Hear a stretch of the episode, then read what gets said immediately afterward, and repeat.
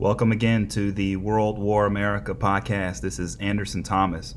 Really appreciate you joining me today. So, it's not too late to stop Mayor Adams' destruction of New York City. It's not too late. When I say the destruction destruction of New York City, I'm not saying the city itself. What I'm saying is the people, the New Yorkers. There's a housing crisis right now in New York City okay? A horrible housing crisis right now, and it's tearing the city apart. All right, so it's not too late to stop the destruction of New York City for New York City residents. The future is here, the war is now. What do I I have that up on, on my website. Well, what do I mean by that? The future is here, the war is now. What I mean by that is is what we're looking at with these projects we're working on, like with Mayor Adams in the city of New York. Okay, the future is here. Mayor Adams, working with his favorite labor union, is changing the face of New York. He's flipping it from what it is today with, you know, a reflection of the New Yorkers who live there, and he's converting it into a place where gamblers and people who like to buy Fendi bags want to be all day. Okay? He wants it to be the New York brand, casinos and Fendi bags. I'm just letting you know. Right? That's what's going on between him and this labor union that got him elected. Okay? Is a future New York City where the New York residents they're expecting you guys to be gambling uh, addicts Okay? You're going to be addicted to gambling. You're going to fund those casinos. Are they doing anything for affordable housing? No. Are they doing anything for home? No. There's homeless situations out of control. The future is here, the war is now. So the so Mayor Adams is out here announcing a state of emergency. 61,000 homeless people.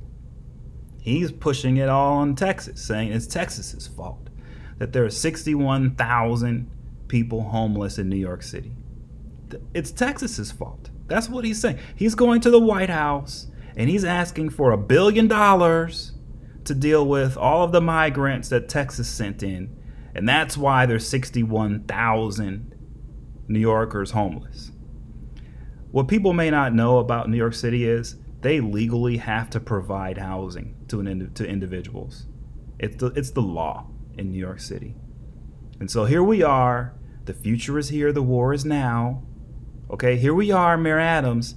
He's backing plans to have shelters on islands, tent cities where it floods, all kinds of stuff that he wants to do for New Yorkers, for the 61,000 who need a place to live. That's what he's got plans for. But when it comes to a homeless shelter being built in Chinatown, Oh no, the labor union stand, steps in and says, "Oh, unless they hire labor union workers, of the hotel union, then oh no, you can't have a homeless shelter in Chinatown. It's not going to happen unless we get our labor union guys to work there." Whatever happened to the mayor stepping in? It's a state of emergency. What's going on, man? What's going on? The future is here, the war is now. Before I go any further into that, all right, let's talk about over the weekend one of the projects that we started a few weeks ago. All right, we started a project on China's infiltration of our political system through local nonprofit community groups. Okay, we started digging that weeks ago, and what do we find? We found a secret Chinese police station in New York City. Now, I gave out the information last week to, to some people and a bunch of stories were written starting on Friday through the weekend. The one that uh, has a quote with me in it is from the New York Post. Really good story. Uh, it goes to show, right, what you can do if you dig into some public documents, you analyze it properly, and you just follow the money, right? Which is what we did. If you go back in the previous podcast episode, you'll see I'm just following the money. Okay? So, what is it that China's doing Okay, so the future is here, the war is now. What is it that China is doing with secret police in the United States? Well, I'll tell you, right? Five individuals charged variously with stalking, harassing, and spying on U.S. residents on behalf of the PRC secret police. That's a press release titled that was titled on March 16th of this year. All right. According to court documents, all the defendants allegedly perpetrated transnational repression schemes to target U.S. residents whose political views and actions are disfavored by the PRC government, such as advocating for democracy in the PRC. In one of these schemes, the co conspirators sought to interfere with federal elections by, alleged, by allegedly orchestrating a campaign to undermine the U.S. congressional candidacy of a U.S. military veteran who was a leader of the 1989 pro democracy demonstrations in Beijing, PRC. In another of these schemes, three defendants planned to destroy the artwork of a PRC national residing in Los Angeles that was critical of the PRC government and planned implanted surveillance equipment in the artist's workplace and car to spy on him from the PRC. So that's what China's doing when they have secret police stations in the United States. Does anyone think this is the only congressional race they had influence in? I'm telling you, they're running around here, and it's cynical too, right? Because one of this uh, this this office, this police station in uh, in Manhattan, it's in the same uh, office owned by a nonprofit that's now hasn't filed paperwork and got revoked. Right up on the wall, you see the banner of the police station and the big old banner of the nonprofit. And so it's a cultural group. And so here we have the Chinese government working through cultural groups, nonprofit charities, in order to do things like what the Justice Department alleged in the March 16th press release involving the Chinese secret police and trying to get in, trying to interfere with federal elections with a race in Congress. That's called the future is here, the war is now. Right? So what what do we do? What are we doing? Why this is why I have the podcast because look, MSNBC, CNN, these guys are asleep at the wheel, man. They've got no clue what's going on. They don't. They need our assistance. That's what this is all about. World War America. That's what this is about. And so we had a slew of stories reported this weekend on this. We still have more to go, right? So, going forward, like I said before, this is the beginning of a two year project at the minimum. So, we're going to be digging into all these cultural groups. You know, it's it's it's it's slick for the Chinese government to go through a cultural group because if you start examining and start looking, they're going to scream, "Oh, it's racism," right? This is look. Think about how far they've planned into this. Okay?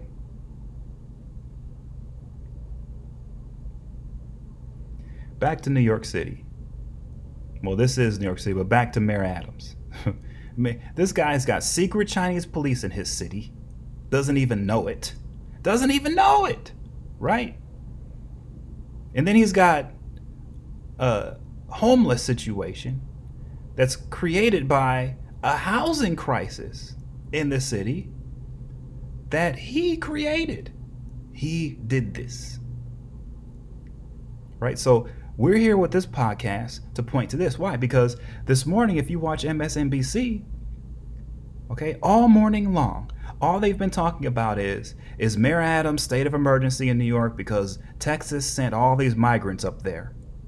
And now they need a billion dollars from the White House. Stop. This is MSNBC doing this.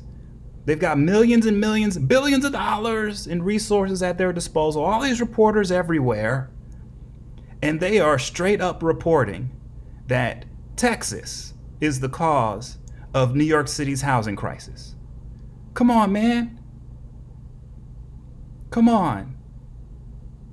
So it's it's not too late to stop this, all right? It's not too late to hold the mayor's feet to the fire and force him to step away from this union that got him elected. him and city council in New York City. They need to step away from their interests and solve the housing crisis in New York City. Stop pushing casinos. Stop pushing Fendi shops. Get some affordable housing in your city. It's not right. It's not right. Here's from the Gothamist two Chinatown homeless shelters scrapped. A labor dispute likely next one. Here's another one. Success eludes New York's plan to convert hotels into affordable housing.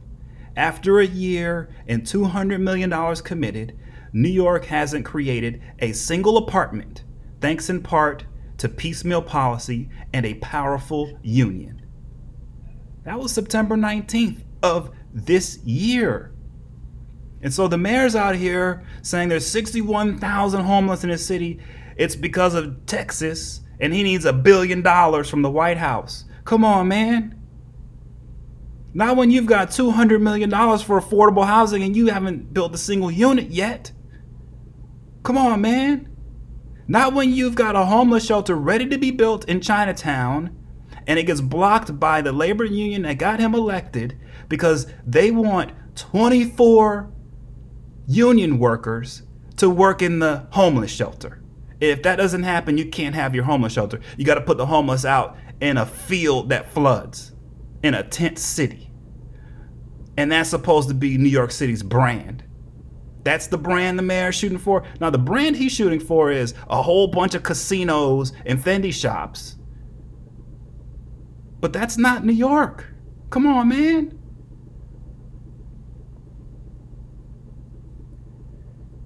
So we have definitely been in contact with media on this.